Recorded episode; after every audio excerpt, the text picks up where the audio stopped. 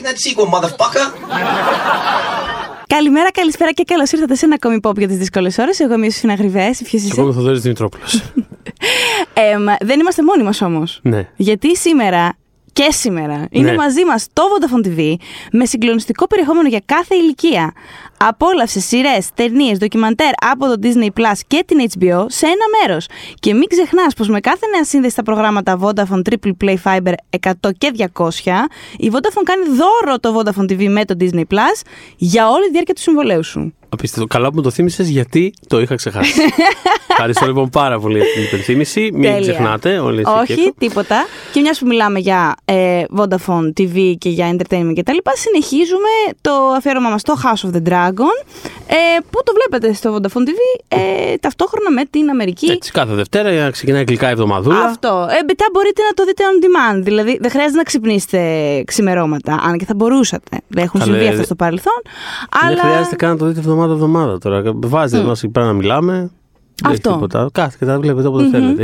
Εκεί θα είναι, δεν πάμε πουθενά. Και προφανώς θα ακολουθήσουν spoilers γι' αυτό το επεισόδιο, το τέταρτο. Απλά ήθελα να πω ότι επειδή έχει τεθεί το θέμα αυτό στο group μας, το pop για τις δύσκολες ώρες, που όσοι δεν έχετε μπει, σας περιμένουμε.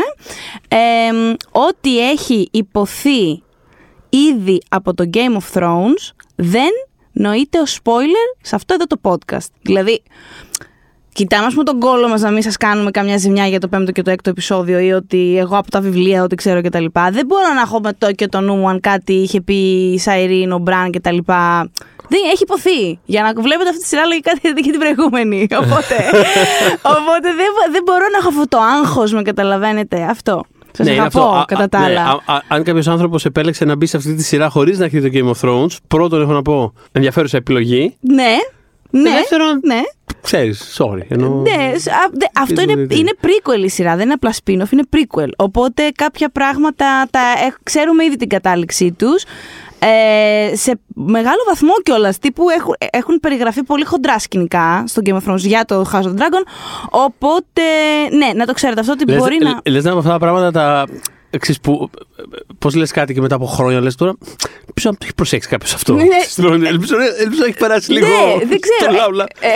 Έχουν αναφέρει πολύ συγκεκριμένα, ας πούμε, πολύ σημαντικούς π.χ. θανάτους έχουν περιγράψει στο Game of Thrones. Ακριβώς πώς γίνονται. Οπότε, ναι, αυτό ήθελα να... Δεν έχω σκοπό να σας περιγράψω αυτούς τους θανάτους εδώ πέρα, απλά θέλω να πω ότι και να το κάνω... Δεν φταίω. Λοιπόν. Η Ιωσήφινα Innocent. Αυτό. Η Ιωσήφινα has rights. Εγώ και ο Μπράντλι Κούπερ.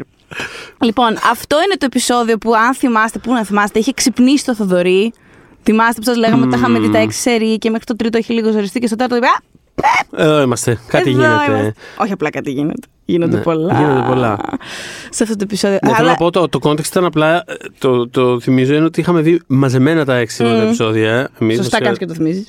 Ναι, τα είχαμε δει μαζεμένα. Για την ακρίβεια, είχαμε γράψει και μαζεμένα κάποια επεισόδια. Γιατί ξεχωρίζω μεταξύ ταξίδια, Βενετίες. Δηλαδή θέλω να πω. Συνέβησαν πράγματα. Όσο ήμουν εδώ πέρα σε αυτό το podcast και σχολίαζα με την Ιωσήφινα το House of the Dragon, το σώμα μου ήταν αλλού. Δηλαδή έκανα astral projection.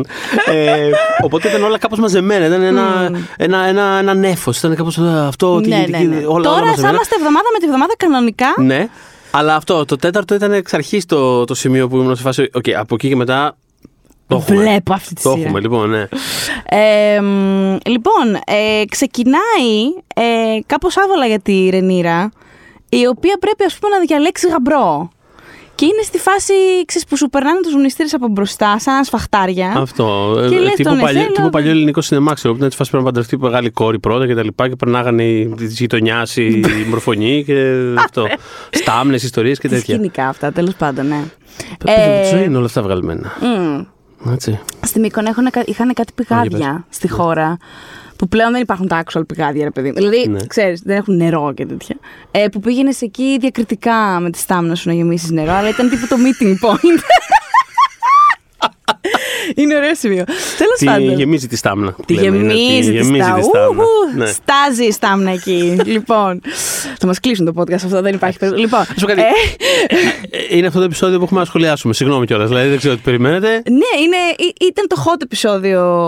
Το πιο hot από τα 6 που έχουμε δει, μακράν. Ναι, επίσης θέλω να πω ότι έχει πλάκα ότι γενικότερα είμαι σε ένα. Όπως παρατήρησε και ένα παιδί στο μου στο group. Είμαι σε ένα κάποιο mood, ξέρω εγώ, για αυτό το επεισόδιο. Λέει τι έπαθα στο τρίτο επεισόδιο, δεν το είστε καλά, ξέρω εγώ. Νομίζω ο Μάριος ο Μαύρος ήταν. Που θα έχω shout-out να κάνω, Μάρια, εύχομαι. Λοιπόν, ξεκινάει λοιπόν έτσι. Και γενικότερα δεν της αρέσει κανένας, είναι λογικό. Ο ένας που σκάει μύτη, ξέρω εγώ, είναι 7 χρονών, ο άλλος είναι 62. Δηλαδή, τι να της αρέσει. Ακριβώς. Γενικότερα, με κλωτσίες και μπουνιές έχει πάει σε αυτή τη διαδικασία ούτως ή άλλως. Θυμάστε από το προηγούμενο επεισόδιο. Ο άλλος, ο άνθρωπος, ο Viserys έχει προσπαθήσει πάρα πολύ να της δώσει να καταλάβει ότι κοίταξε να δεις, δεν είναι υποσυζήτηση, πρέπει να παντρευτείς. Δεν ξέρω πώς άλλο να σου το πω. Πρέπει να παντρευτείς. Και έχει η μαγιά της, έχει φύγει, έχει αρχίσει να της φεύγει σε αυτό το κομμάτι εννοώ, ότι έχει πια αποδεχτεί τη μοίρα της, ότι πρέπει να μπω σε αυτή τη διαδικασία, γιατί δεν γίνεται αλλιώς, μάλλον όντως. Είναι πάντα ενδιαφέρουσα η προσέγγιση αυτή. Τέτοιων θεματικών, νομίζω, ως προς το ότι. Ρε παιδί μου, ξέρεις, είναι ένα context στο οποίο ο πατέρας της είναι παντρεμένος με την κολλητή της. Και αυτό είναι τύπου OK. Δηλαδή, είναι ένα normal πράγμα που γίνεται. Είναι μια, ξέρεις, συζητάνε μεταξύ τους ποιο ξαδέρφη θα παντρευτεί, ποιο ξαδέρφη, για να. Δηλαδή, ξέρεις, ναι. Οπότε, σε αυτό το πλαίσιο είναι, δεν είναι το συζητάμε εμείς μεταξύ μας ότι το ένα είναι 7 χρονών και άλλο 62 χρονών. It's okay, κάπως ήταν expected. Συνέβαινε. Οπότε έχει πάντα ενδιαφέρον το πώς απεικονίζονται τέτοιου τύπου εσωτερικά struggles. Δηλαδή το ότι ξέρεις, αυτή δεν μπορεί προφανώς να είναι εξενερωμένη, αλλά δεν μπορεί να είναι και τύπου. Θεέ μου, φέρανε 7. Δηλαδή ξέρεις, είναι πολύ. Αν είναι κάτι τόσο expected. Ναι. Περιμένεις να δεις πώς να το πω, πώς θα προσεγγιστεί το σταδιακό της, ας πούμε, η σταδιακή ριζοσπαστικοποίηση, ας πούμε, να το πω έτσι. Ότι ξέρεις, πολύ σταδιακά δεν μπορεί με το καλημέρα να είναι σε φάση. Αυτό δεν γίνεται. Είναι δυνατόν εγώ να. Δεν ξέρεις. Γιατί είναι κάπως expected. Αλλά έχει πολύ ενδιαφέρον το πώς σταδιακά. Ξέρεις, είναι ένα λίγο. Σαν ελαττήριο. Είναι λίγο ανάμεσα στο. Λίγο δεν θέλω τι είναι όλα αυτά τα πράγματα, αλλά και λίγο. Θέλω όμως τη θέση, αλλά πρέπει να αυτό. Θέλει θυσίες. Ναι, και είναι πολύ ενδιαφέρον το πώς κινείται εκεί μέσα πάντα μια τέτοιου τύπου ιστορία και αυτή το παίζουν με τον ενδιαφέροντα τρόπο. Πολύ καλά. Και ο Viserys, γενικότερα δεν ξέρω, νιώθω ότι ο Viserys σε κάθε επεισόδιο, αν ήταν κάτι, θα ήταν ένα facepalm, όρθιο, με πόδια. Δηλαδή ο άνθρωπος απλά δεν μπορεί άλλο, πώς να σου πω. Και είμαστε ακόμα στην αρχή. Δηλαδή σε κάθε επεισόδιο τον βλέπεις ότι είναι. Άντε πάλι, νομίζω στον Άλεξ και έβαλε στο Facebook group ένα meme, το οποίο είναι το κλασικό με τον Ben Affleck, ο οποίος μανουριάζει και ξεφυσάει το τσιγάρο με μπαϊλτισμό και από πάνω γράφει, ξέρω εγώ, ο Viserys σε κάθε επεισόδιο. Δεν θα μπορούσε να είναι πιο σωστό. Νομίζω ότι θα έλεγε τον Picard με το facepalm, αλλά. Όχι. Αυτό νιώθω ότι ο Viserys σε κάθε τέτοιο επεισόδιο, όπως θα καταλήξει να κάνει και σε αυτό, να σπάσει.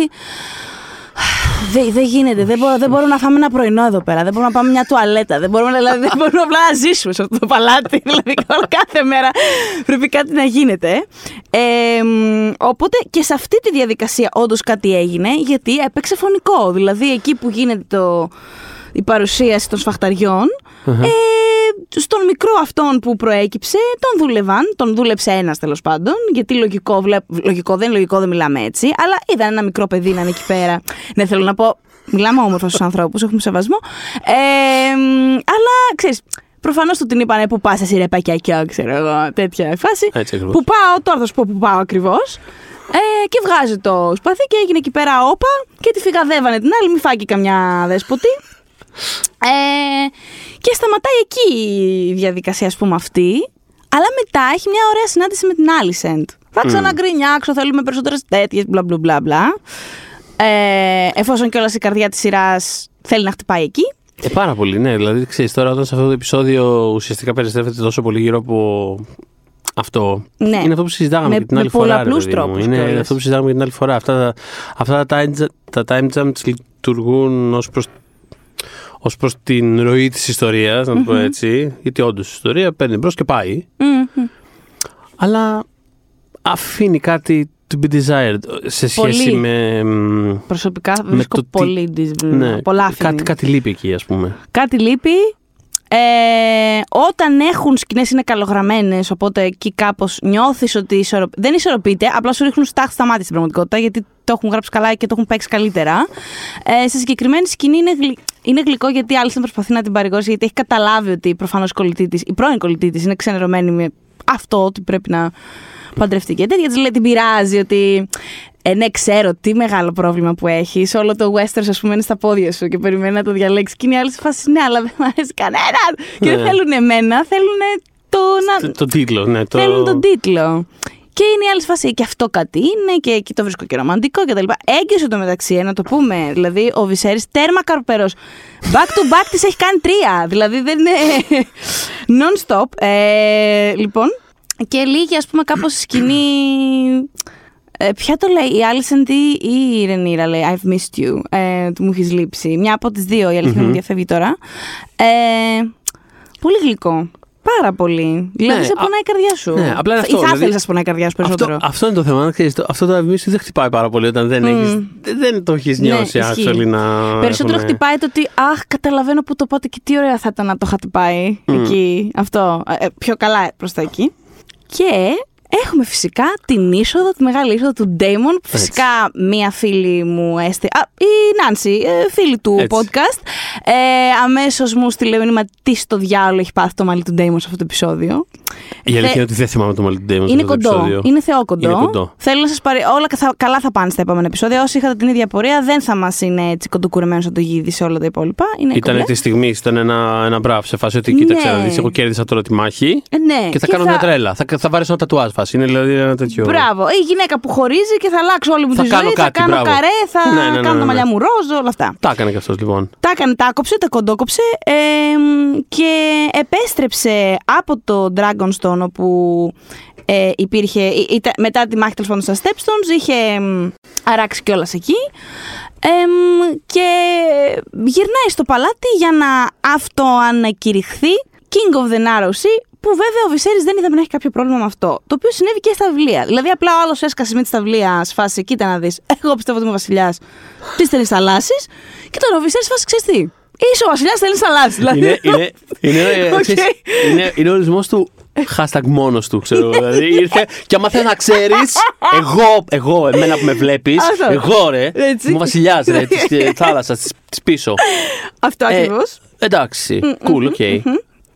Και τον κάνει εκεί αυτά που κάνουν και ακόμα οι βασιλιάδες με τα σπαθιά, στα ξύφη πάνω στο κεφάλι σου που κάνουν αυτή τη γελιότητα, τέλος πάντων τι είναι αυτό. Ποιος χωρέστηκε τη Βασίλισσα Ελισάβετ, να το πούμε και αυτό, μιας που λέμε οι βασιλιάδες. Τα έχει κάνει και αυτή αυτά τα χρυψή αριστερά, και αν έχει κάνει. Πλήρης ημερών. Λοιπόν, και φεύγουμε από αυτή τη διαδικασία και αρχίζει να κάνει τέλος πάντων μια κουβέντα με τη Rhaenyra.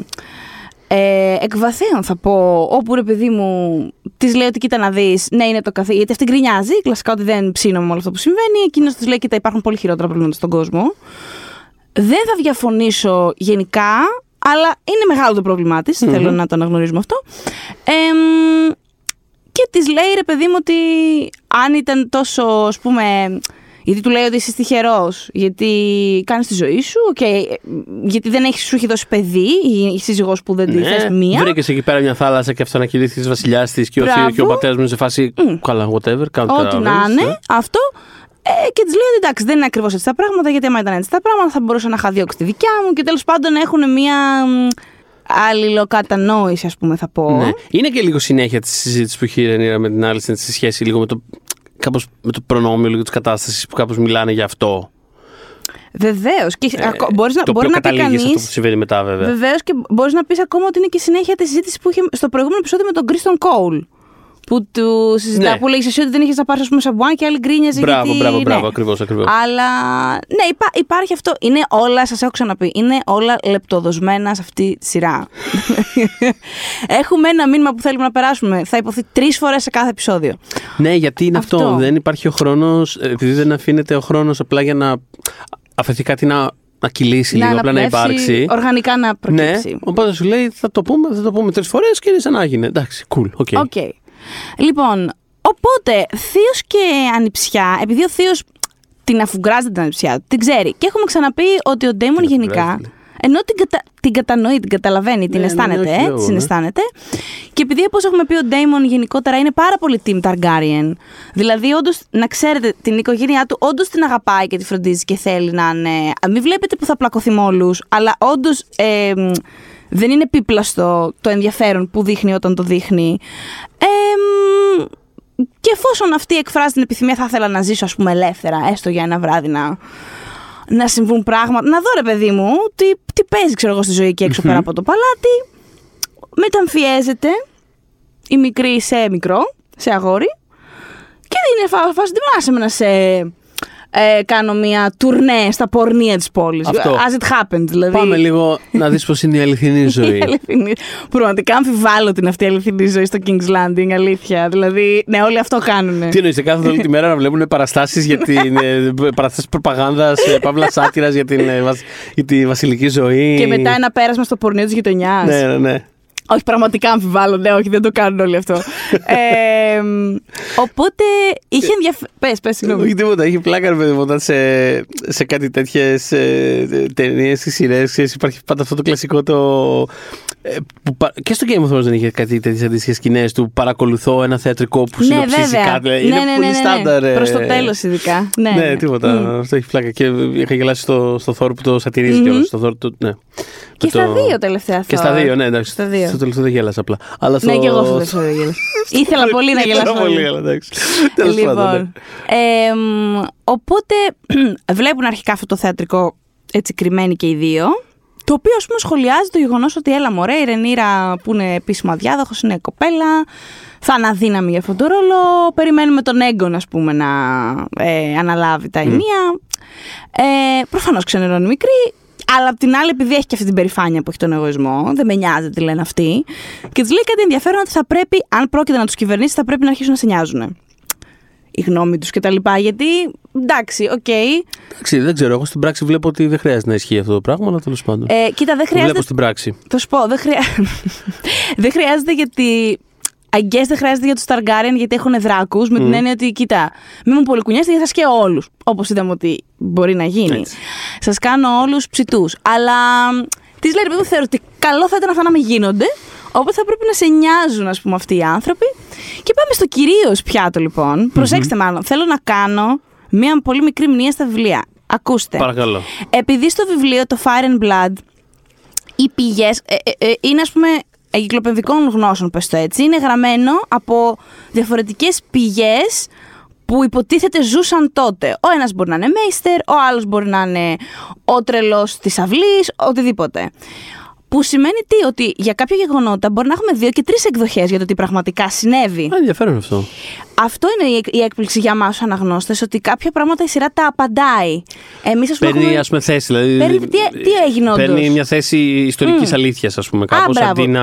Σου δείχνει τι έγινε όντως. Γιατί για το σκάνδαλο που ξεπήδησε, ας πούμε, μέσα από αυτό το επεισόδιο σχετικά με τον Daemon και τη Rhaenyra, είχαμε 3 διαφορετικές εκδοχές. Άρα ουσιαστικά στο βιβλίο αφηγηματικά είναι πιο κοντά, ας πούμε, μάλλον να το πω αλλιώς, αν καταλαβαίνω από αυτό που περιγράφεις, είναι ότι ο τρόπος που εξελίσσεται σαν πλοκή το επεισόδιο αργότερα, θα φτάσουμε και εκεί πέρα, με τις διαφορετικές εκδοχές που, ξέρεις, ο κατάσκοπος είπε σε αυτόν και αυτός λέει στο βασιλιά και λέει έτσι ότι έγινε. Ότι αυτό είναι πιο κοντά τη λογική του βιβλίου. Σωστά. Στην αφηγηματική.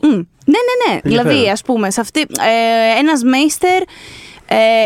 Η απορία μας ήταν στα βιβλία ότι γιατί ο Daemon πήρε πόδι από το παλάτι. Γιατί τον εξόρισαν. Ο ένας είχε πει ότι απλά πλακώθηκε με τον Viserys, δεν ήταν κάτι άλλο παραπάνω από μια διαφωνία κλασική μεταξύ αυτών των δύο αδελφών. Και του είπε στο τέλος: Ας, στο διάλο, φύγε πια, μας τα έχεις κάνει τούμπανο. Ναι. Ένας άλλος είπε ότι είχε ακουστεί ότι έκανε κάποια μαθήματα στη Rhaenyra. Για το πώς να φυλάει έναν άντρα, για το πώς να εικονοποιεί με το στόμα της έναν άντρα. Χοντρό, ας πούμε, και γι' αυτό έγινε ό,τι έγινε. Και το πήρε ο Viserys και σε φάση κλωτσιές και μπουνιές. Και αυτή ήταν, νομίζω, η τρίτη πιο χοντρή εκδοχή. Η δεύτερη εκδοχή ήταν αυτό σε κάτι πιο light. Ναι. Ότι τέλος πάντων δεν είχε ακριβώς κάνει πράγματα πάνω του ή οτιδήποτε. Αλλά ότι φλερτάραν και τέτοια. Ναι. Μπορεί να μην το θυμάμαι καλά ακριβώς. Αλλά είχε ακουστεί λοιπόν αυτό. Οπότε πηγαίνοντας εγώ σε αυτό το επεισόδιο και σε έχω διαβάσει το βιβλίο, δεν ξέρω ακριβώς τι πρόκειται να δεις και με τι τρόπο. Τι ισχύει. Οπότε θέλω να πω, αν και κάτι ας πούμε πέσει. Δεν θέλετε spoilers, αλλά δείτε κάτι ρε παιδί μου στο ίντερνετ γραμμένο. Μην πανικοβληθείτε, γιατί μπορεί η σειρά να πάρει άλλο δρόμο εν τέλει. Και βλέπουμε τι έγινε. Αυτό που έγινε είναι βασισμένος σε αυτό που λένε αυτές οι πηγές, αλλά είναι και λίγο διαφορετικό. Δηλαδή, αυτός την πήγε εκεί στο Πορνείο, βλέπανε να γίνονται πράγματα δεξιά-αριστερά. Προφανώς φουσκοδεντριές κατέρωθεν. Οπότε. Σε πιάνει μια θαλασσοταραχία, ας πούμε. Και ποιον έχεις μπροστά σου τώρα. Ξέρω εγώ την ανιψιά σου. Τι να κάνεις. Συμβαίνει αυτό. Εν τω μεταξύ, οι αντιδράσεις. Εδώ θέλω να. Συγγνώμη, θέλω να πω ότι πραγματικά. Αν βγάλεις τη σειρά από την ύπαρξη και πάρεις out of context πράγματα που λέμε ή έχουμε πει, πρόκειται να πούμε. Για φυλακή. Είναι πραγματικά φυλακή. Για τα μέσα. Τέλος πάντων. Κανονικά, οπότε, πραγματικά. Κοίτα να δεις τι είναι το context. Για αυτό. Είχα διάφορες αντιδράσεις στο κινητό μου μετά από αυτό το επεισόδιο. Ναι, οι περισσότερες ήταν. Δεν ξέρω βέβαια γιατί, έχοντας όλοι σας δει το Game of Thrones, ότι. Μα είναι δυνατόν την έπεσε στην ανιψιά του. Καλά, βάζει χέρι στην ανιψιά του. Δεν ξέρω τι σειρά έχετε έρθει για να δείτε. Ένας ήταν, έκανε τη διαφορά. Λοιπόν, ο Μάρης ο Μαύρος μου στείλε στο Instagram, ξέρω που μιλάγαμε για το επεισόδιο και μου κάνει. Εγώ μου λέει χθες μέσα στην τρελή χαρά που τους είδα να χαμουρεύονται. Ναι, ρε Μάρη, έχεις έρθει στη σωστή σειρά. Να δεις τη σωστή σειρά. Τα τρελόπαιδα επιτέλους. Ναι, ας πούμε. Χτυποκάρια στο Beverly Hills. Το έχουν κάνει το King's Landing. Τέλος πάντων. Όμως, να. Είναι ένα will they won't they, απλά ξέρεις. Υπάρχει ένα context συγκεκριμένο εποχής. Τι να κάνουμε τώρα. Είναι πάρα, και οίκου, είναι πάρα πολύ συγκεκριμένο η αλήθεια. Είναι φοβερά specific στο Targaryen αυτό. Και όμως πώς διαφοροποιείται, ας πούμε, για αρχή, ότι καταρχάς την αφήνει σύξυλη, δηλαδή τη βάζει τη διαδικασία, στο τέλος την παρατάει, γιατί έχει ένα κράτημα σε εκείνη τη φάση. Δηλαδή, ναι. Νιώθω. Εσύ πώς το νιώθεις? Εγώ σε αυτή. Αυτό ένιωσα. Απλά έχω παρόλα αυτά απορία. Δεν είμαι απόλυτα σίγουρος, γιατί το δίνω πάλι δεδομένου του context. Δεν τρέμουμε, ρε παιδιά. Η απορία που εκφράζω δεν είναι γιατί δεν συνέχισε να ερωτοτροπεί με την ανιψιά του. Λοιπόν, είναι. Δηλαδή είναι, αλλά είναι στο συγκεκριμένο context. Γιατί θέλω να πω ότι. Ρε παιδί μου, ξέρεις. Στο context το δικό τους, στον Targaryen, και αυτή τη στιγμή που αυτός είναι και πιο, ας πούμε, παραδοσιακός, σκληροπυρηνικός Ταργκαριανός. Ταργκαριανόπουλος. Ωραίο. Συγγνώμη, άνοιξε το παγούρι μου. Ακούσατε το παγούρι μου να ανοίγει, μάλλον, ναι. Τι είναι αυτό που τον κρατάει? Όντως είναι μια ερώτηση. Εγώ τι πιστεύω, ναι. Θα σου πω. Υπάρχει αυτή η παλιά παράδοση των Targaryen, ναι. Που λέει ότι μπορείς να πάρεις και δεύτερη γυναίκα, ναι. Και αυτή μπορεί να είναι συγγενή σου, ναι. Όμως δεν είναι μια παράδοση η οποία έχει κρατηθεί αφού φτάσαν στο Westeros. Άρα μπαίνει σταδιακά το οποίο το βλέπουμε και σε άλλα σημεία. Δηλαδή το κάνω έγκρο με τις δύο αδερφές που σας το έχω πει. Υπήρχαν όμως θέματα με αυτό. Σας έλεγα ότι οι πιστοί των Seven και όλα αυτά. Τι ήρθατε να κάνετε εδώ πέρα, νομαλάρες. Οπότε τους δημιουργούσε πολιτικό πρόβλημα. Ναι, παίζει ένα τέτοιο πράγμα ότι σταδιακά ο πολιτισμός που λέμε, τέλος πάντων, ο πολιτισμός είναι πάντα, ξέρεις, κάπως υποκειμενικό. Είναι πάντα θέμα ξεοπτικής. Για αυτούς ο πολιτισμός είναι αυτό, whatever. Ναι. Ο πολιτισμός εντός εισαγωγικών, ας πούμε, το ότι ήρθαμε εδώ πέρα, είναι ότι κάπως σταδιακά στο πέρασμα των δεκαετιών και των αιώνων, κάπως αρχίζει να αλλάζει. Και ο Jaehaerys που είχε προηγηθεί του χρόνια πριν, που πήρε τελικά την αδερφή του, σας λέω πόσο μεγάλος έρωτας κτλ. Είδανε και πάθανε για να παντρευτούν, τους πρίξαν να μην το κάνουν, τους είχαν λογοδώσει αλλού. Αλλά όσον αφορά το δεύτερο γάμο, θα σας θυμίσω πώς είχε αντιδράσει ο Viserys μες στα νεύρα όταν είχε λάβει εκείνο το γράμμα από τον Daemon, που του έλεγε ότι εγώ, σύμφωνα με την παλιά παράδοση, θα πάρω την παλακίδα μου, ας πούμε, θα την παντρευτώ επίσημα. Και έγινε αυτό με το αυγό. Και ή δεν είχε δράσει καλά. Είχε τσαντιστεί. Τι σημαίνει θα πάρει και δεύτερη γυναίκα? Έχουμε κάνει μια συμφωνία με το Βέιλ, να πούμε. Τι θα πάρεις δεύτερη γυναίκα και θα. Αυτό είναι συμπράξεις, είναι τέτοιου τύπου συμφωνίες αυτές. Οπότε νομίζω ότι ο Ντέιμον, βέβαια, στην προκειμένη, έχει στο πίσω μέρος του μυαλού του ότι. Πάλι θα μπλέξω. Γενικότερα, ναι. Είναι όλο μπλέκω. Ναι, καλύτερα για μια φορά ας μην, ας πούμε. Ας μην. Αλλά νομίζω ότι παίζει και ρόλο ότι όντως ενδιαφέρεται σε προσωπικό επίπεδο για τη Rhaenyra και δεν είναι, ξέρω εγώ, in love μαζί της ή κάτι τέτοιο, σε αυτή τη φάση ή οτιδήποτε. Αλλά, ότι ήταν κάπως στη στιγμή και λέει, είναι αυτό που λες τώρα. Μην τα άμεσουμε όλα. Αυτό και αν έχει συμβεί. Αυτό, ναι, καλά. Όλοι σας το αναγνωρίζετε αυτό. Έγινε βάστο, μαζέψου, ξέρω εγώ. Αυτό είναι. Μάζεψε το κάπως. Ας το ξαναδούμε το πρωί. Είναι λίγο ξέρεις. Πολύ σωστό. Εδώ είμαστε. Αυτό. Λοιπόν, οπότε εγώ έτσι την ερμήνησα αυτή τη σκηνή, ότι την αφήνει, δεν την αφήνει για να την αφήσει, ότι ας τη σου κάνα μικρούλα και σ' αφήνω έτσι για να με θυμάσαι και να με σκέφτεσαι. Μα καμία σχέση είναι μετά, παραπατάει. Ναι. Παραπατάει και επίσης κανονικά δεν αφήνεις τώρα ένα παιδί μέσα στο King's Landing που τυχαίνει να είναι η διάδοχος Παύλα πριγκίπισσα. Δηλαδή πραγματικά σοκαρίστηκε και λίγο αυτός. Ναι, ακριβώς την έκανε. Αυτό, τύπου obviously, τώρα λίγο να συνέλθουμε. Και επιστρέφει στο παλάτι. Και συναντάει αυτόν που όντως της αρέσει αυτή τη φάση. Γιατί νομίζω με τον Daemon η φάση είναι λίγο, τώρα που μιλάμε, εξερευνητική περισσότερο. Ότι αχ, συμβαίνουν κάποια πράγματα στο σώμα μου, με αυτά που βλέπω. Ναι. Και υπάρχει ένας πρόθυμος άνθρωπος εδώ να μου δείξει και εμένα πώς γίνεται. Και ούτως ή άλλως έχουν μια. Δηλαδή, το είχαμε πει και στο επεισόδιο, έχουν μια κάποια ενέργεια γενικότερα. Υπάρχει δηλαδή, μια ενέργεια. Υπάρχει ένα κάποιο connection, υπάρχει. Σε ένα επίπεδο. Όχι, ας πούμε, καθημερινό, όχι τριβής, όχι. Περισσότερο. Στον αέρα, πώς το λέει ο Σαμαράς, του σμίζεσαι, το μυρίζετε κι εσείς. Ναι. Οπότε, όμως, το παλάτι πετυχαίνει τον τύπο με τον οποίο actually θα ήθελε να τα κάνει όλα αυτά. Οπότε σου λέει, ξέρεις τι. Τώρα, στη φάση που είμαστε κιόλας. Ή δεν πούμε. Πάμε. Κάτι πρέπει να γίνει κιόλας. Η κοπέλα θα έχει φτάσει και μέχρι τέλος πάντων να μην αναλύσω πράγματα. Άνθρωποι είμαστε. Άνθρωποι είμαστε, καταλαβαίνετε. Νεύρα. Οπότε, ο άλλος προσπαθεί να αντισταθεί. Όχι μόνο νεύρα. Ναι, ενώ σου βγαίνουν νεύρα, άμα δεν είναι έξαλλος γίνεσαι. Λοιπόν, οπότε βλέπει το αυτό και θυμάστε από τα πρώτα επεισόδια πόσο πολύ της άρεσε. Θυμάστε που κοίταγες από την κουπαστή, το κοίταγε καλά. Βγάλε το κράνος να σε δω καλύτερα. Οπότε αυτός, επειδή έχει όρκο σέλιμπαση, αχ, δεν μου έρχεται θέμα στα ελληνικά, τέλος πάντων. Αυτό δεν μπορεί να κάνει το σεξ πια, τέλος πάντων αυτός. Στην αρχή προσπαθεί να τύπου. Όχι, πάρε το χέρι σου, μην το πιέ. Τώρα ποιον κοροϊδεύεις, δηλαδή, ειλικρινά το επόμενο δευτερόλεπτο έχει αρχίσει να γδύνεται. Και έχω απολαύσει όλα τα memes του ίντερνετ με το πόσο αργά έγινε η αφαίρεση της πανοπλίας. Είναι τέλειο. Ήταν 5 λεπτά σκηνή απλά γιατί έβγαζαν πολύ πολύ αργά όλο αυτό το. Ναι.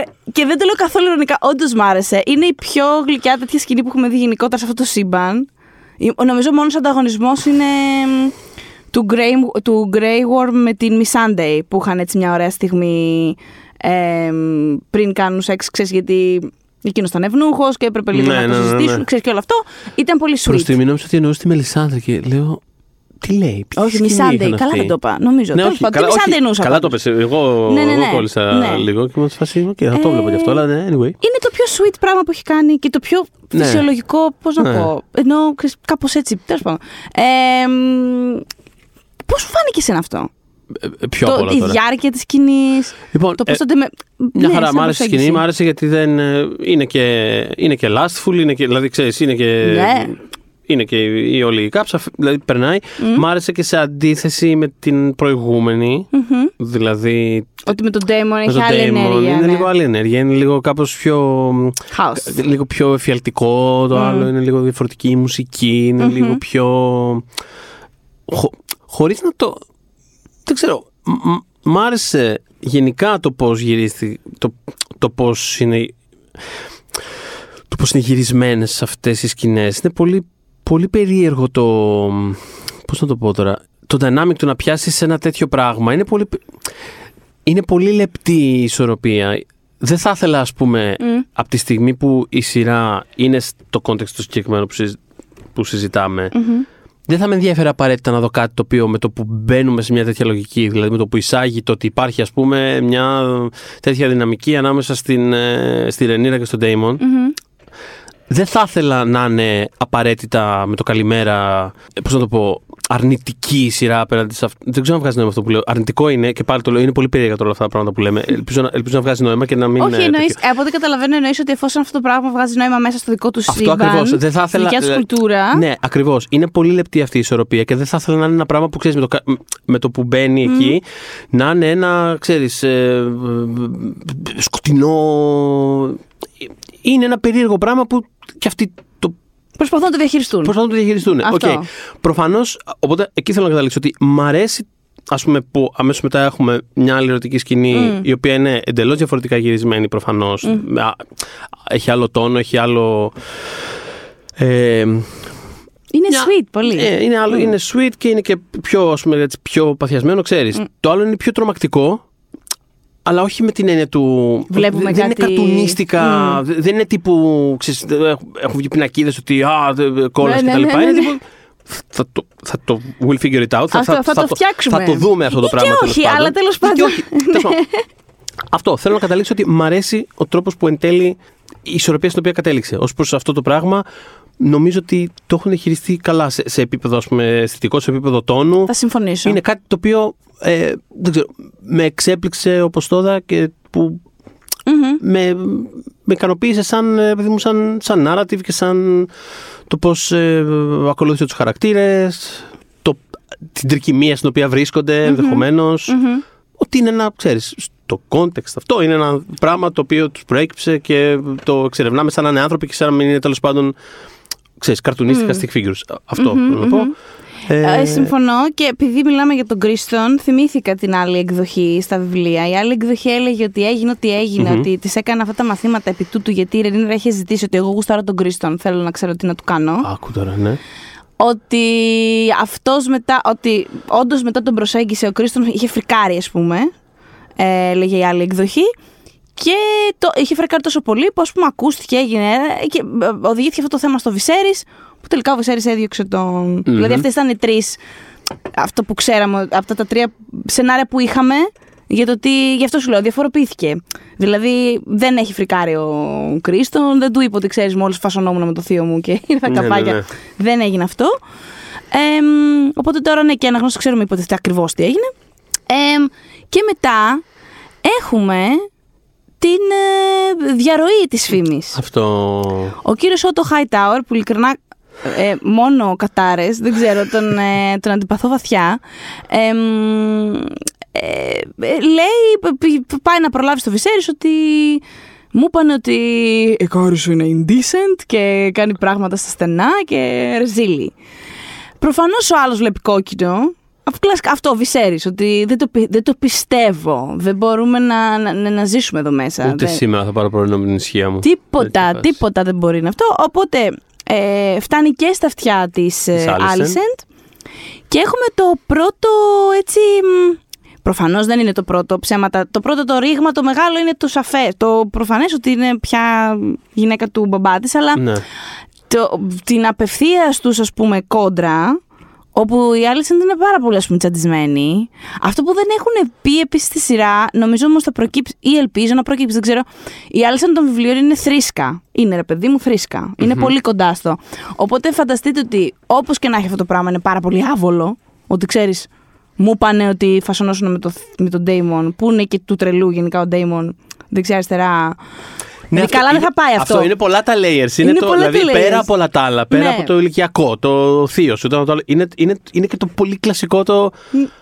Πας και μπλέκεις. Τα καλά σου. Αυτό τη κολλητή. Με αυτό με αυτό να πας. Τρελή. Χριστέ μου, πόσες φορές έχω κάνει αυτή τη συζήτηση. Δεν αντέχω, αλλά την κάνω.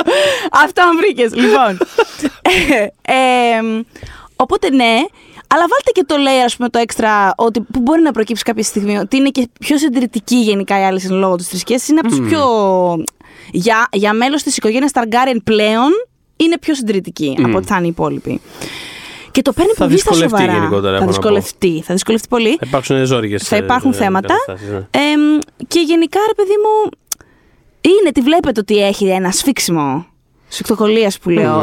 Έχει μια μπαστούνίλα γενικά η Alicent. Δεν θα την εγκαταλείψει. Είναι η μπαστούνίλα αυτή που έχει. Φυσικά η Rhaenyra διαψεύει τα πάντα. Όπως και πάρα πολύ πιστευτά κιόλας. Δηλαδή το ζει όταν λέει ότι δεν είναι δυνατόν να πιστέψεις για μένα τέτοια κατηγορία και που να λέει τέτοιο. Ποιος το είπε αυτό, η αμφισβήτηση της τιμής της πριγκίπισσας είναι προδοσία, θα απαγχωνισμός. Δηλαδή το πουλάει πάρα πολύ το. Είμαι προσβεβλημένη, δηλαδή, κύριε Πρόεδρε, δεν το δέχομαι. Οπότε πραγματικά την πείθει.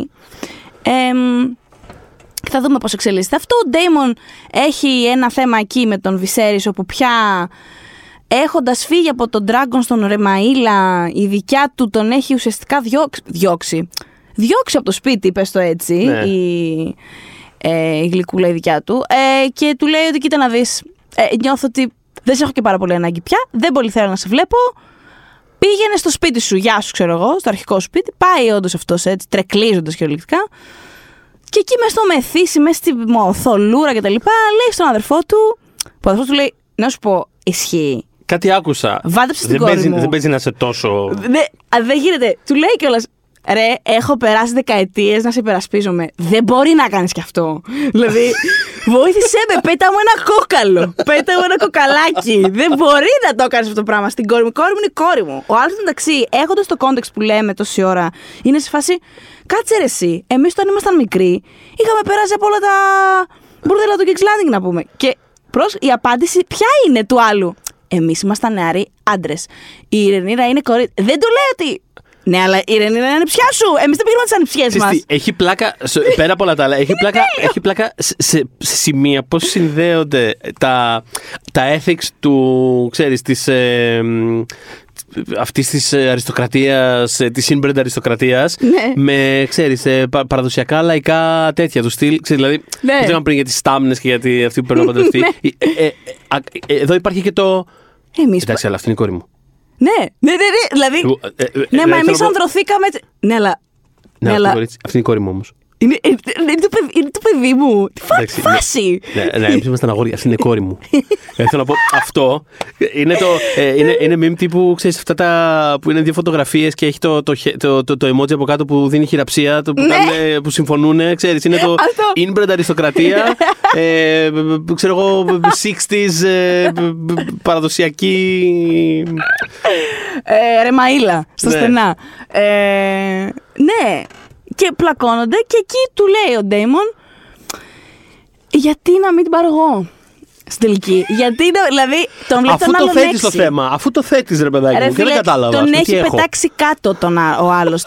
Είναι καβάλα από πάνω του, τον βαράει και ο Ντέιμον είναι σε φάση, δεν καταλαβαίνω γιατί δεν μπορώ να παντρευτώ την Rhaenyra. Δηλαδή το μήνυμα δεν κάνει καθόλου καμπρού του Viserys, παιδιά, τίποτα. Δηλαδή δεν περνάει τίποτα. Όπου εκεί είναι που του λέει ότι κοίτα να δεις, έχω ανεχτεί. Μη σε ξαναδώ μπροστά μου. Δεν θέλω να υπάρχεις. Σε αποκηρύσω The Bird. Γεια. Και φεύγει. Όμως έχουμε την Alicent, η οποία έχει πιστεί να του μιλάει και να του λέει ότι κοίτα, εγώ μίλησα με την Rhaenyra. Δεν θεωρώ ότι είναι στον τύπο της.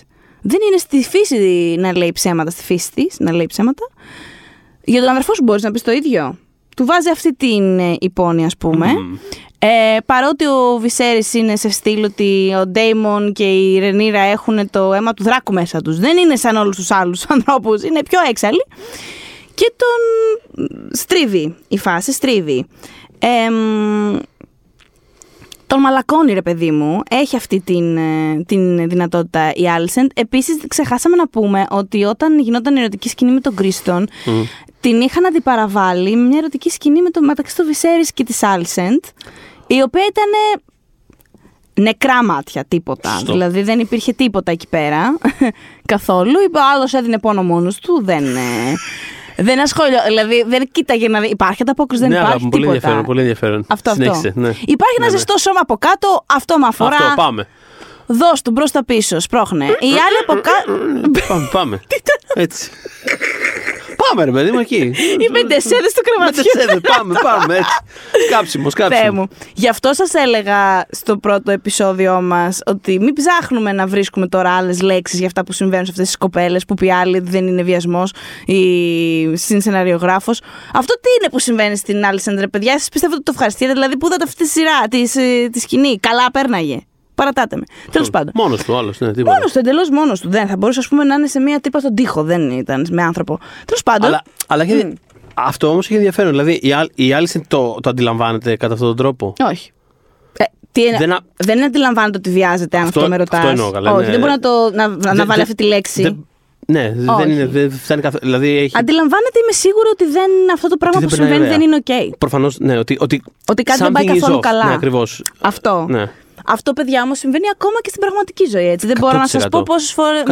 Τώρα σκηνικά, αφήστε τα με φίλες κλπ. Που μετά από 2-3 χρόνια επανεξετάσαμε πράγματα και είμαστε στη φάση αυτή. Είναι αυτή η φάση που το ξανακοιτάς και λες. Ναι, και λες, αυτό δεν ήταν δεν έπρεπε να συμβεί αυτό. Σε άλλο κόντεξ, με άλλες έννοιες πλέον αυτό και λες. Α. Γενικά, ακόμα και αυτό να μην έχεις το μεταγενέστερο, ας πούμε, νέο φακό, λόγω εμπειριών, λόγω διάβασες, έμαθες, αφυπνίστηκες, οτιδήποτε. Όταν κάτι δεν πάει καλά, το καταλαβαίνεις εκείνη την ώρα. Απλά αν δεν έχεις το λεξιλόγιο, άμα θες να το πας στο πίσω μέρος του μυαλού σου, άμα δεν μπορείς να το αναγνωρίσεις εκείνη την ώρα. Όμως αυτό το feeling, αυτό που το είπες πολύ καλά, something is off, ναι, είναι τέλειο, ναι, για να περιγραφεί κάτι. Το καταπιέζεις εντελώς 100% γιατί τρομάζεις και μόνο στη σκέψη του που μπορεί να σου. Δηλαδή, άμα σου οδηγεί σε κάτι τελείως άγνωστο, σε επίπεδο σκέψης και σε επίπεδο άλλων συνδέσεων κτλ. Ναι, μετά δεν έχεις τη ζωή σου, αλλάζει όλο. Δηλαδή, δεν ξέρω πού οδηγεί αυτό το πράγμα, οπότε fuck it. Δηλαδή. Ναι, fuck it πραγματικά. Και Alicent είναι και η μαμά. Δηλαδή, είναι η οικογένειά της τώρα αυτό. Πού να πάμε, τι να κάνουμε κλπ. Οπότε, έχοντας μαλακώσει ο Viserys με αυτή την τρικυμία που ζει σε κάθε επεισόδιο, καλεί τη Rhaenyra να τα πούνε. Και την πάει σε αυτό το εκεί με τις φωτιές, το ωραίο, το μυσταγωγικό το μέρος. Μ' αρέσει γενικά όταν έχουν σκηνές εκεί. Είναι έτσι, δίνει μια έξτρα κάτι. Και της λέει, κοίταξε να δεις. Θα σου δείξω κάτι. Και της δείχνει το γνωστό στιλέτο που εμείς είδαμε, με αυτό σκότωσε η Άρια τον Night King. Βλέπουμε άρα κάτι που δεν γνωρίζαμε, ότι βρισκόταν κάποτε στην κατοχή του Viserys. Της δείχνει λοιπόν αυτό το στιλέτο. Της λέει ότι ότι αυτό ανήκε κάποτε στον Aegon τον κατακτητή και πριν από τον Aegon τον κατακτητή ανήκε στον Aenar. Λοιπόν, και πριν από αυτόν δεν ξέρουμε, κάπως χάνεται ας πούμε στα έτη, δεν ξέρουμε πιο πίσω να πας. Ο Aenar είναι, θυμάστε που σας είχα πει για μια κτύπισσα την Ντένις στην Targaryen που είχε δει το όραμα ότι θα καταστραφεί η Valyria και τους πακέτος όλους τους έπεισε, ότι ξέρω ότι ακούγεται τρελό που σας λέω ότι είδα σε όνειρο αυτό το πράγμα, αλλά επειδή νιώθω ότι πραγματικά θα γίνει, πιστεύω ότι πρέπει να φύγουμε από εδώ. Ο μπαμπάς της λοιπόν ήταν ο Aenar. Αυτός είχε το στιλέτο κάποτε. Και είχε και δράκους, αυτός ήταν πολύ μάνα ας πούμε, και ήταν αυτός που έφυγε από τη Valyria και πήγε, έκανε έδρα τον Targaryen, εξελίχθηκε έδρα τους, τον Dragonstone. Αυτός είναι που πήγε και μετήκησε εκεί με τα δρακάκια του, με όλο του. Ανήκε λοιπόν σε αυτόν. Το dagger αυτό, όταν λέει το βάλεις, όπως είδαμε, στη φωτιά, φαίνονται αυτά που έχει πάνω του ανάγλυφα. Δηλαδή δεν φαίνεται με γυμνό μάτι, δεν φαίνεται. Φαίνεται άμα το πας στη φωτιά και κάπως καεί, πυρακτωθεί και φαίνεται τι γράφει. Και γράφει το γνωστό ότι από το αίμα μου θα έρθει ο πρίγκιπας που μας έχουν ας πούμε υποσχεθεί και η θέλησή του, το θέλημά του θα είναι το τραγούδι της φωτιάς και του πάγου,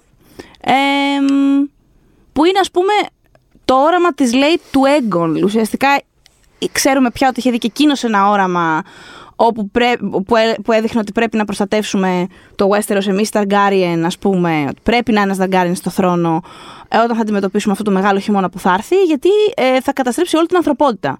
Όχι μόνο τους ανθρώπους που μένουν σε αυτή τη χώρα, τύπου όλους. Δεν θα καλυφθεί η γη με πάγο. Και αυτό το τραγούδι του ουσιαστικά είναι το όραμά του ουσιαστικά, αυτό που είδε. Και έχει γραφτεί αυτό πάνω στο στιλέτο. Οπότε επαναφέρει, το χρησιμοποιεί αυτό ο Viserys για να την επαναφέρει έτοιμη μια φορά στην τάξη. Σου έχω πει πόσο σοβαρή είναι η θέση, σου έχω εμπιστευτεί τη διαδοχή, σου έχω πει αυτό που πηγαίνει από Targaryen βασιλιά σε Targaryen βασιλιά, ότι εδώ πέρα δεν είμαστε μόνο για να κάναμε τους ωραίους και τους πλούσιους και τους δρακοάρχοντες. Έχουμε μια αποστολή που είναι να σώσουμε τους ανθρώπους γενικά, να σώσουμε τη γη, τον πλανήτη. Και εσύ πας και μου νιέσαι. Δηλαδή, δεν μπορείς να το κάνεις αυτό. Μ' αρέσει που έκανες τον beep μόνη σου. Είναι εκπαιδευμένο αυτό, είναι έμπειρο. Το κάνω και στην πραγματική σου αυτό. Εγώ όχι, όπως έχετε ακούσει και σε προηγούμενο επεισόδιο. Αλλά αναρωτιέμαι τώρα σε σχέση με αυτό που λες. Πώς πιστεύεις ότι θα συνεχίσουν να μπαίνουν κομμάτια του Game of Thrones μέσα στο. Δηλαδή, με τέτοιες μικροαναφορούλες, κάτι ψηλό οραματάκια, κάτι μαχαιράκια. Δηλαδή, ξέρεις. Νομίζω πως ναι. Γιατί δεν είναι. Υπάρχουν κάποιοι τρόποι. Νομίζω ότι υπάρχουν κάποιοι τρόποι λίγο πιο χειροπιαστοί ως προς τους δράκους. Γιατί π.χ. υπάρχει μία θεωρία ότι τα τρία αυγά της Ντανέρης ανήκαν, είναι τα αυγά που είχαν κλαπεί από μία δράκαινα που ενδεχομένως να δούμε σε αυτή τη σειρά. Δηλαδή ξέρουμε μάλλον θα το δούμε, απλά δεν ξέρουμε αν θα το δούμε και σε αυτή τη σεζόν. Οπότε ίσως έτσι μπορεί να γίνει και κάτι πιο άμεσα του στυλ να τη δούμε να τα κάνει. Δεν ξέρω. Κατάλαβες. Που δεν νομίζω, γιατί είναι άλλη χρονική στιγμή όταν συμβαίνει αυτό. Απλά ξέρω ότι πάντα είναι μια... Πώς να το πω... Πάντα θέλουν σε spin-off γενικά να βρίσκουν την παραμικρή αφορμή για να το συνδέουν και για να, ξέρεις, να εμφανίζουν. Είναι πρακτικά δύσκολο εδώ πέρα να εμφανιστεί actual cast member. Δεν είναι σαν τον Better Call Saul που μπορεί να σκάσει, ναι. Μπορείς να το τέτοιο, αλλά καλά, ποτέ δεν ξέρεις, αλλά... Δεν νομίζω ότι θα... Μπορούν να εμφανιστούν. Τι να πω, τα παιδιά του δάσους θα μπορούσαμε να δούμε κάποια στιγμή. Ναι, ίσως, αυτό, κάτι με τον Μπραν, ίσως θα μπορούσε να παίξει. Κάτι, ένα κοράκι, γιατί υπάρχει. Καμία τέτοια εξυπνάδα, ναι. Ναι, sure. Αυτό θα μπορούσε να γίνει. Ναι. Από υπαρκτούς χαρακτήρες που τους έχουμε δει. Ναι. Διαφορετικά, μόνο ναι. Μόνο τέτοια πράγματα. Γι' αυτό μετά έχουμε, ξέρεις, τα οράματα και τα items και τα daggers και δεν ξέρω εγώ τι. Τα αυγά ενδεχομένως. Ναι, νομίζω κάπως έτσι θα το πάνε. Αλλά μ' άρεσε που μου έδωσες και την ιδέα ότι μπορεί να δούμε και υπαρκτούς χαρακτήρες. Why not, μακάρι. Και αφού τέλος πάντων την ξεχέζει, λέει άκουσα να σου πω, γιατί εκείνη του λέει φυσικά ότι της λέει ότι κοίτα να δεις, ο Jaehaerys θα σε είχε αποκηρύξει ήδη, δεν υπήρχε περίπτωση. Και του λέει για μια φήμη, του λέει αν ήμουν άντρας θα μπορούσα αυτή τη στιγμή να έχω 15 μπάσταρδα. Και τι έκανα, καταρχάς δεν έκανα τίποτα, αλλά και να είχα κάνει... Τι στο καλό, ας πούμε, γιατί είναι τόσο... Και της λέει ξανά, περί ευθύνης, περί παράδοσης, περί... και της λέει, κοίτα να δεις, επειδή έχει παραγίνει το κακό, σου ανακοινώνω ότι θα παντρευτείς στο Laenor το Velaryon. Ναι. Στο λέω, δεν το συζητάμε πια. Γιατί με έχεις φτάσει σε αυτό το σημείο, στο προηγούμενο επεισόδιο. Και να λες και ευχαριστώ κιόλας. Που είναι και ωραίο παιδί. Που δεν είναι και 6χρονο ή 70χρονο. Σου δίνουμε. Ο Μάνι είναι ωραίος. Αυτό. Λοιπόν, και δικός μας άνθρωπος, έχεις μεγαλώσει μαζί του, ενώ γνωρίζονται. Είναι η Velaryon, είναι τύπου μια πόρτα. Αυτό. Παιδάκι, παίζατε μαζί, ξέρω εγώ. Το ξέρεις. Το συνδιακοπές μαζί είχαν. Νιώθω ότι είναι σαν να της λέει σου έδωσα χρόνο. Δηλαδή στο προηγούμενο επεισόδιο σου έλεγα, τσακωθήκαμε μπροστά σε όλους.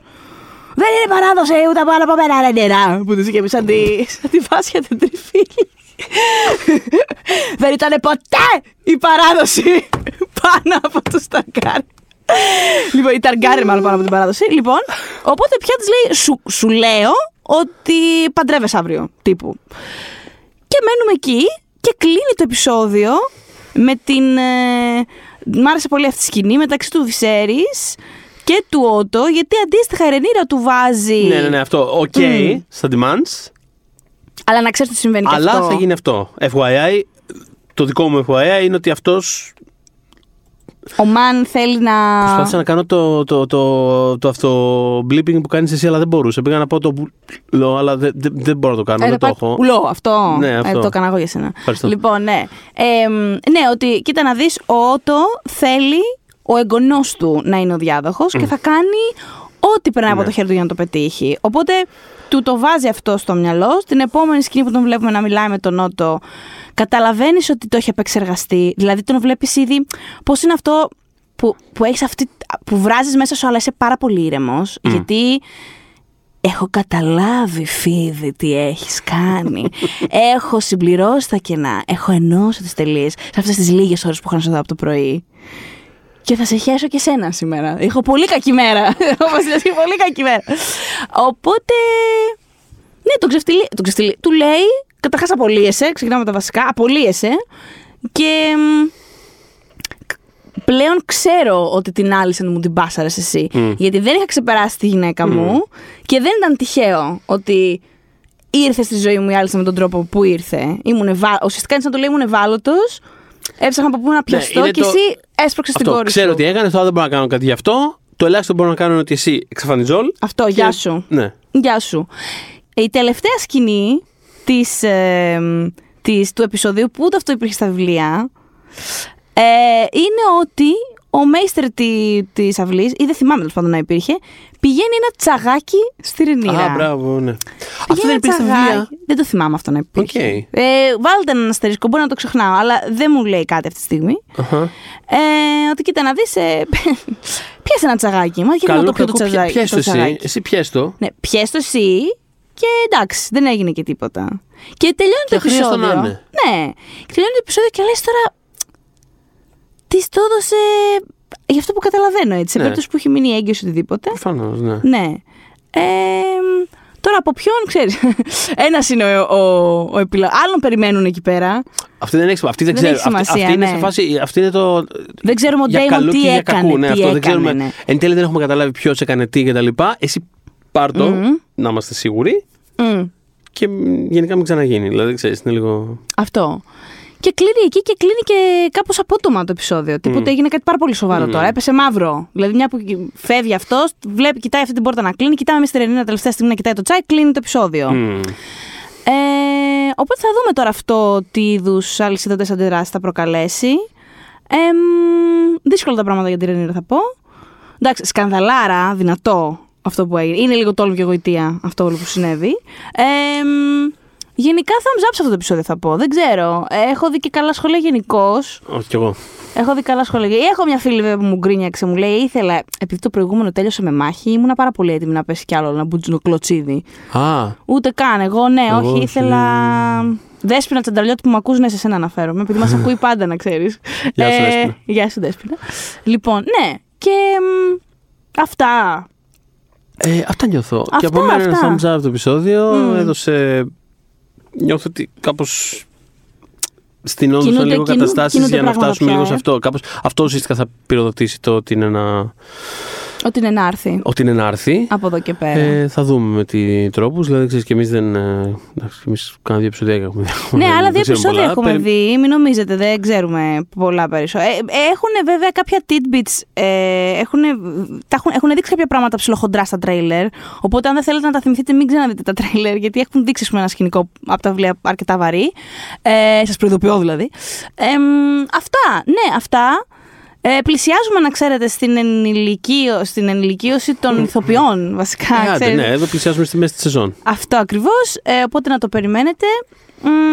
Και εμείς θα τα πούμε την επόμενη εβδομάδα. Θα δούμε, ίσως δεν είναι καθαρά House of the Dragon το επόμενο επεισόδιο. Θα το δούμε αυτό, θα το μελετήσουμε. Ναι, θα δούμε τι θα κάνουμε, ναι.